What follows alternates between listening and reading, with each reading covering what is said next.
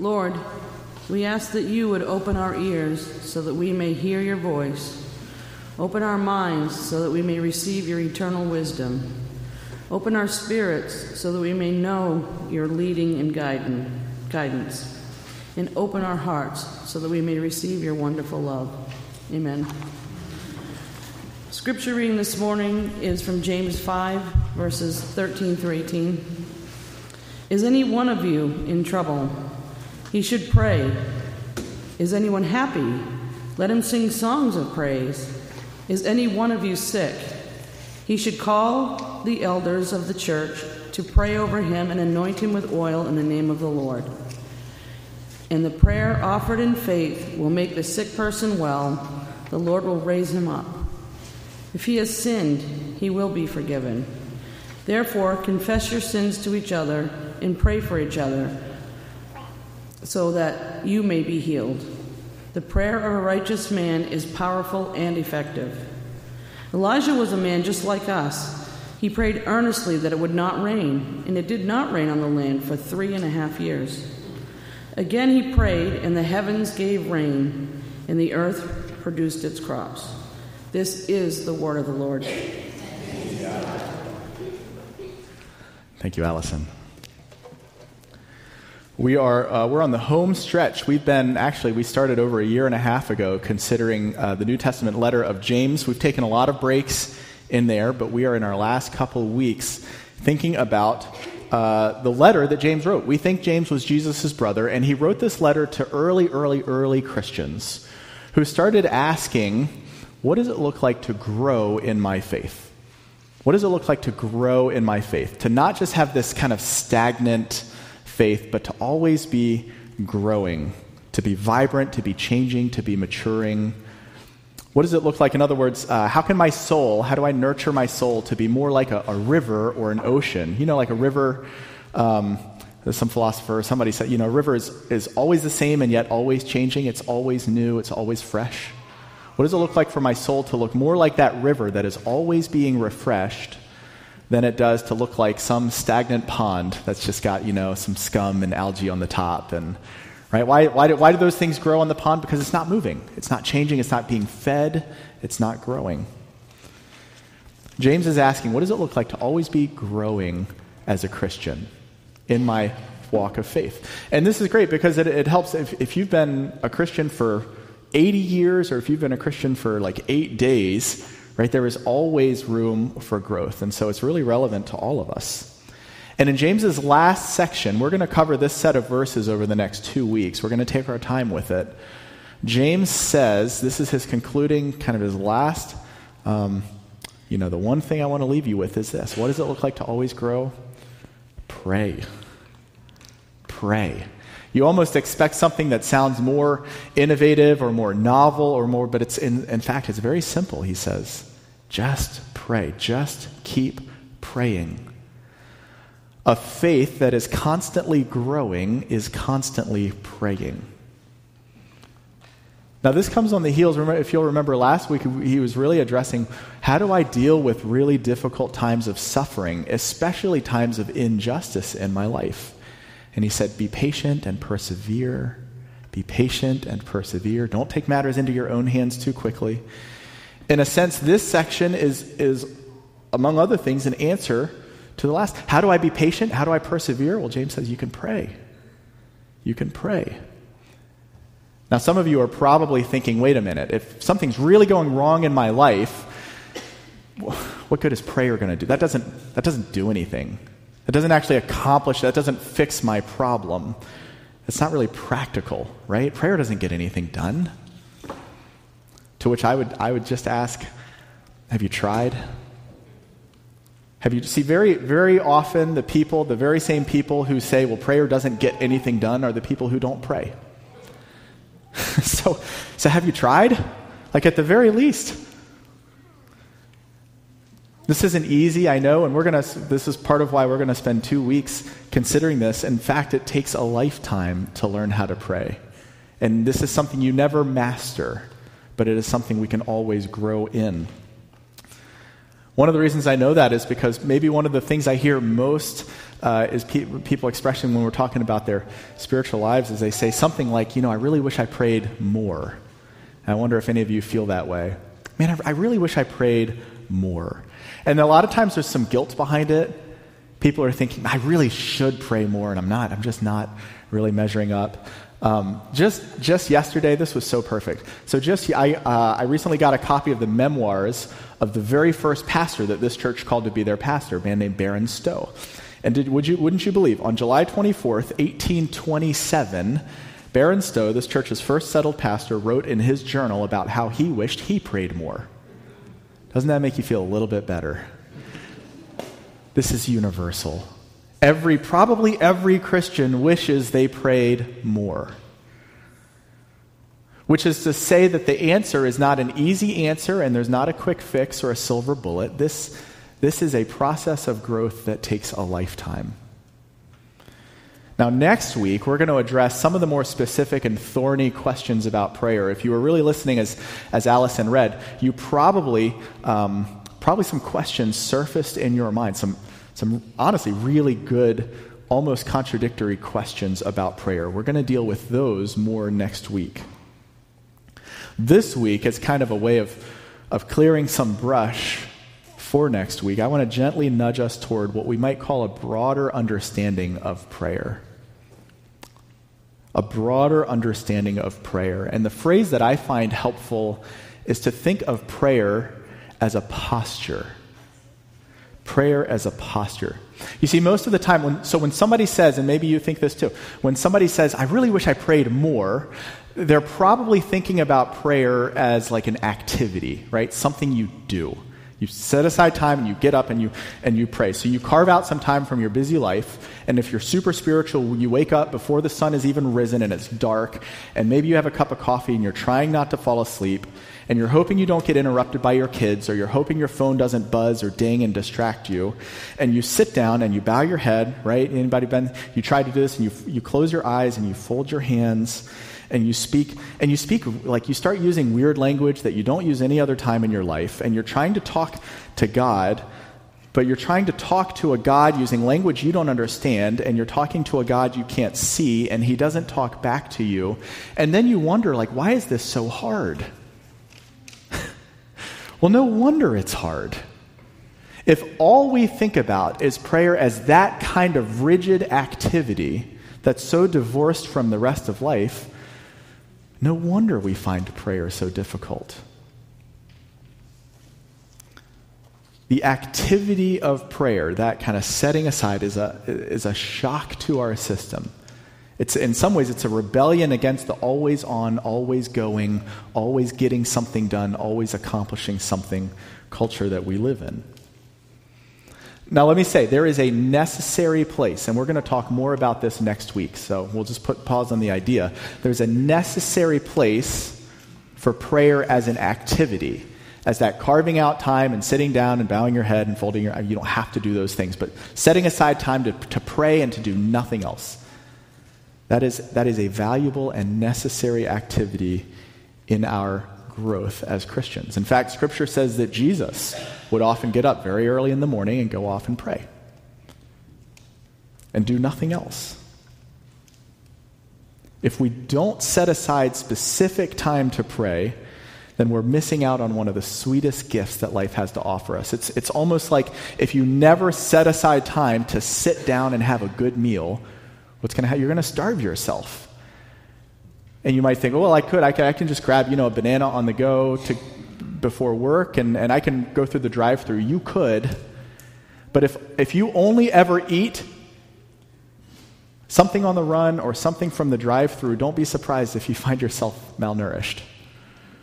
There is a place, and a very important place, for prayer as a set aside focused activity. And we're going to talk more about that next week. This week, I want to think of the other side. This is kind of a both and of prayer as a posture. As a posture. What is posture, right? You know, posture. Some, some of you have really good posture. Some of you, you all have excellent posture. Um, right? So, but posture says so much about, about just how we how we carry ourselves communicates something. So if, if somebody, if you're having a conversation with somebody and their arms are folded and they're really kind of hunched over and they'll, they'll never really make eye contact and they start talking pretty lowly and they don't, right? What does that communicate? You're, they're sending all of these vibes that I don't really want to be here right now for whatever reason. And we read into that because body language matters. On the other hand, if somebody, you know, stands or sits up straight and they're even their torso like they're just open and they make eye contact and they're relaxed and they smile easily, now, now they're engaged and you're engaged and that changes the whole interaction. What does it look like for prayer to think of prayer as a posture towards God?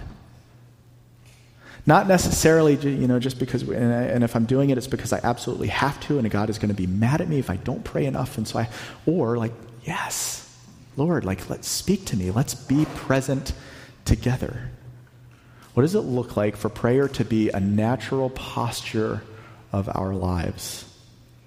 In other words, I don't think, I don't think James, when he says, I mean, and we're really keying in mostly on the first verse here, and we'll cover the rest next week. But verse 13 Is any one of you in trouble? He should pray.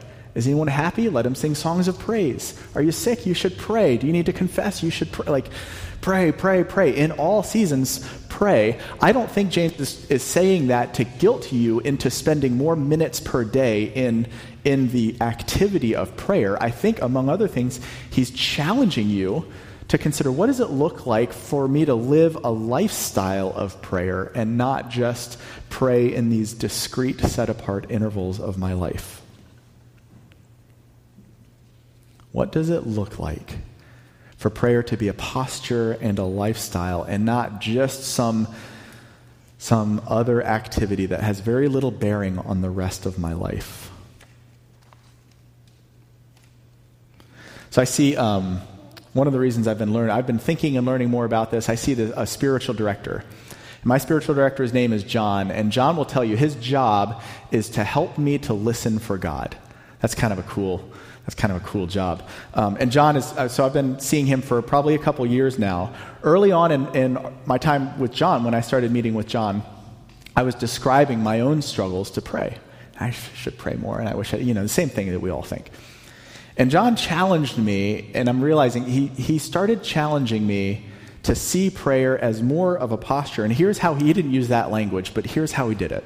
We started uh, meeting together a couple years ago in the winter, and he asked me, just very casually, he said, Well, Chris, what do you like to do? And I thought, What does that have to do with prayer? And he said, Well, no, what do you like to do? And it was winter, and I like to ski, and our family likes to ski together. And so I said, Well, I like to ski. And he kind of smiled and he sat back. He said, Chris, what, what if, while you're sitting on the chairlift, you know, going up the mountain, what if Jesus were sitting in the chair right next to you? And what if you imagined Jesus sitting in that chair right next to you? What, if you were to have a conversation, how would that go? I was really resistant to that idea when he suggested it because that, like, that's weird and it's kind of flighty and, and a little more new agey than I'm really comfortable with. And come on, give me something I can hold on to, John. But over time, I started to realize what he was doing. That John was challenging me to think of prayer as a posture that, that the presence of God and a relationship with Jesus can be a part of every single moment in life, even when I'm sitting in a chairlift, at the time it was alone because of COVID and only one person was allowed on a chair at a time, going up that mountain and like noticing the sting of the cold. He said, if you notice the sting of the cold on your nostrils and you notice just the crisp, like unpolluted air that you're breathing in, if you realize all of that is a gift from God, and you start just responding however your heart leads. That doesn't mean you have to have an out loud conversation with Jesus on the chair right next to you. You could. It would be a little weird if there's somebody else sitting in the chair chairlift next to you, but that's, you know. What does it look like if every moment you're aware of God's presence and your response, whether that's talking to God or it's just responding in a certain way, what does that look like? There's a great pastor, Eugene Peterson, who died a couple years ago. He's one of my pastoral role models. He served a little church in uh, Bel Air, Maryland, of all places. And he wrote at one point, he said, prayer is really little more than paying attention to God. Prayer is little more than paying attention to God. Now, when you start paying attention to some, if you're having a conversation, so say you're having a conversation with a really close, trusted friend, if you're truly paying attention to them and listening to them and hearing them, the relationship progresses and the conversation goes in a certain direction. On the other hand, if you're just kind of letting their words fall on deaf ears and you're thinking about something else and not really paying attention, what does that do for the relationship? What does it look like to think of prayer as a posture, a posture of paying attention to God? Which is a dangerous question to ask. Because if you really start listening and you really start paying attention to God, God forbid he should start talking and you should start hearing him. I don't necessarily mean you literally hear the voice of God. Maybe you do. I never have. I think I wish I do, but that kind of makes me nervous too. But, but if you feel a sense in your spirit, or a friend has an ex- especially insightful and wise remark, or you're reading scripture and some words jump off the page and you realize this is God speaking straight to my heart, what now? If your posture is one of disinterest, it'll skip off the surface like a rock off a smooth pond, sure. But if your posture really is open, then what? Then you realize that, that it's not it's probably not comprehensive enough to think of prayer only as a posture. You have to describe the kind of posture. That prayer is posture, but prayer is also, in a sense, submission. And you might think of prayer maybe as a posture of submission. Submission's a loaded word in 2022, I know. We don't like to think about submission. There's an old phrase that might help us make a little more sense of it. I love this. I read this pretty recently, like two or three years ago, and I've already forgotten who said it, and I wish I could give them credit. But maybe my favorite statement about prayer is this that prayer is not about bending God's will towards my will, but it's about bending my will towards God's will. Prayer is not about bending God's will towards my will, but it's about bending my will towards God's will. So think back to the person who says, maybe this is you, but think back to the person who said, well, prayer doesn't work. It's not practical. It doesn't accomplish anything. What's behind that sentiment? Most likely, what's behind that sentiment is an understanding of prayer that is not submissive, but maybe more demanding. There's a misunderstanding of the nature of prayer behind that. In other words, prayer is not the spiritual equivalent of the wish list that your kid writes out for Santa Claus around Christmas time, right? You know, they write the list and they've, they've sung the songs, they remember, so they know he sees you when you're sleeping, which is creepy. He knows when you're awake. He knows if you've been bad or good, so be good for goodness sake. How often do we take that uh, language about Santa and apply it to God? And we think, okay, God, you see me when I'm sleeping. You know when I'm awake. You know if I've been bad or good, so I better be good for goodness sake. And if I've been good, then maybe I'll get some of these things on my, on my wish list.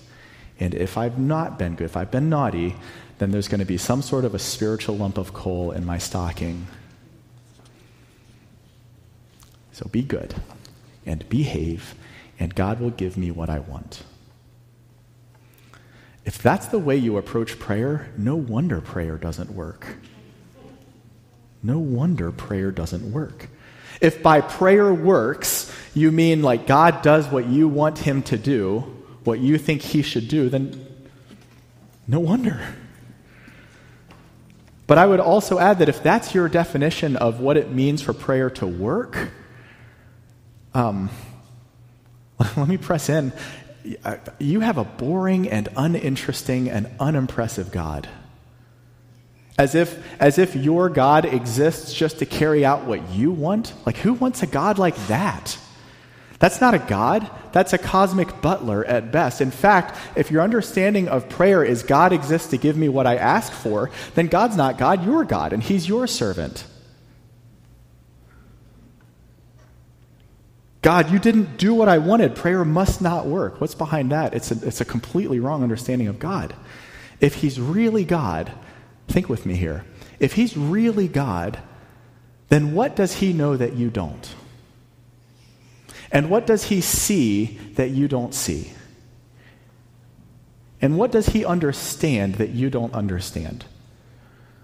You ever. Um, you ever really, really wanted something and you didn't get it, and then, you know, months or years later, you look back and you remember that thing and you go, man, I'm so glad I didn't get that. Like, I just, I didn't have the full picture, and I really wish I had gotten that thing, but I'm just so, like, now I realize that that was really not a very good idea. Could it be that God knows all those things? Here's a different way of thinking it. This is a, a quote from a pastor, Tim Keller, in Manhattan. Um, he's retired now, but he once said this about how God answers prayers. He says, When we pray, God gives us what we would have asked for if we knew what he knows. God gives us what we would have asked for if we knew what he knows. But we don't have the whole picture. So, what if God really knows? Are, are we willing to submit to a God who knows better than we do? One of the ways I've learned this most powerfully and seen this most powerfully is, is um, a couple years ago. So I was talking with one of my dear friends, Andrew, and Andrew was telling me about a conversation he had had with his dad. So his dad was telling me um, about just some recent stuff going on in his family. His mom had started to develop Alzheimer's.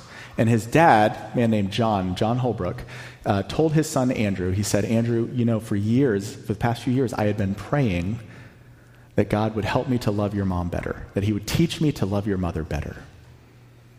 And he gave her Alzheimer's. Now, did God answer John Holbrook's prayer? John would tell you after about four years later, he died a year and a half ago, but before he died, he would have told you, you know what? I have learned to love and serve my wife better in these past four years than ever before. And for four years, John Holbrook laid down his life, gave up so much freedom and time and energy to love and care for his wife. Through Lynn Holbrook's Alzheimer's, God answered John Holbrook's prayer. At least that's how John saw it. You see? If prayer is about bending God's will towards ours, God giving us what we want, then no, God did not answer John's prayer. And God is cruel and, and vindictive. And, and, but if prayer is about bending our will towards God's, then we start to see that, that maybe God knows and we don't. At least that's how John saw it. And as John was telling my friend Andrew about this, and as Andrew was relaying the story to me, he said, My, my dad said there was no better answer to that prayer. Help me to love my wife better. Is, is prayer about us just asking God for what we want? Because if I were in charge, this is how things would run. Or is it about forming us more and more into Christ like men and women? Is it about bending God's will towards ours or about bending our will towards God's? We pray every single Sunday morning. We prayed it just this morning, right? Our Father who art in heaven, hallowed be thy name. My kingdom come, my will be done, right? On earth as it is in heaven. No. Thy kingdom come, thy will be done. Not my kingdom, thy kingdom. Not my will, thy will. Now, there are a lot of questions I know, and they're very good questions, especially about unanswered prayer, and we're going to think about those more next week. But, but as, we, as we start to move on, let me, let me just invite you to consider, as we think about suffering and unanswered prayer, consider Jesus for just a moment. We know from early in his ministry, the gospel writers tell us that Jesus would rise very early in the morning and he would go and pray. But there's also one very striking moment in the gospels that Jesus prayed the day before he died, the night before he died, where he set aside time and he went to a garden called Gethsemane and he prayed and he said, Father, if there is any other way, let this cup pass from me. Now, Jesus knew the very next day he was going to be murdered. He knew exactly what was coming. And he prayed and he poured out his soul very honestly to God. Said, God, if there's any other way, like, please, you're God, right? Can, can you figure this one out? Let this cup pass from me. But you remember how he ends the prayer, right? Nevertheless, not as I will, but as you will. God, I really don't want to do this. I'm not looking forward to this. Jesus understood the, the, just the incomprehensible pain that was about to visit him the next day. And he could be honest with God about that and say, like, this is not my idea of how things should go. Nevertheless, not as I will, but as you will. Through prayer, God forms us into the type of men and women who can say, Nevertheless, not as I will, but as you will. We know that life doesn't always go the way we want. And we know that we suffer, and we know there are difficulties in life, and there is injustice in life. But through prayer, God teaches us to be the types of women and men who can look to God and say, if there's any other, if there's any other way, let this cup pass from me. Nevertheless, not as I will, but as you will. Why? Because as much as much as that hurt Christ, the author of Hebrews said, For the joy that was set before him, Jesus endured the cross, suffering, uh, scorning its shame. That the, the deepest pain that Jesus could possibly experience resulted in the most robust life that could possibly happen again. We tend to see Good Friday. We see death and we see crucifixion and we see pain. God sees Easter Sunday. God sees resurrection and new life and He knows where He's bringing us. What does it look like for prayer to become a posture where we learn more and more to say, along with Jesus, nevertheless, not as I will, but as you will? Pray with me if you would. Lord, teach us to pray. Give us the discipline to set aside more time for prayer, but teach us also in every part of our lives to adopt a posture that says, Thy kingdom come, Thy will be done on earth as it is in heaven. We ask this in Jesus' precious name. Amen.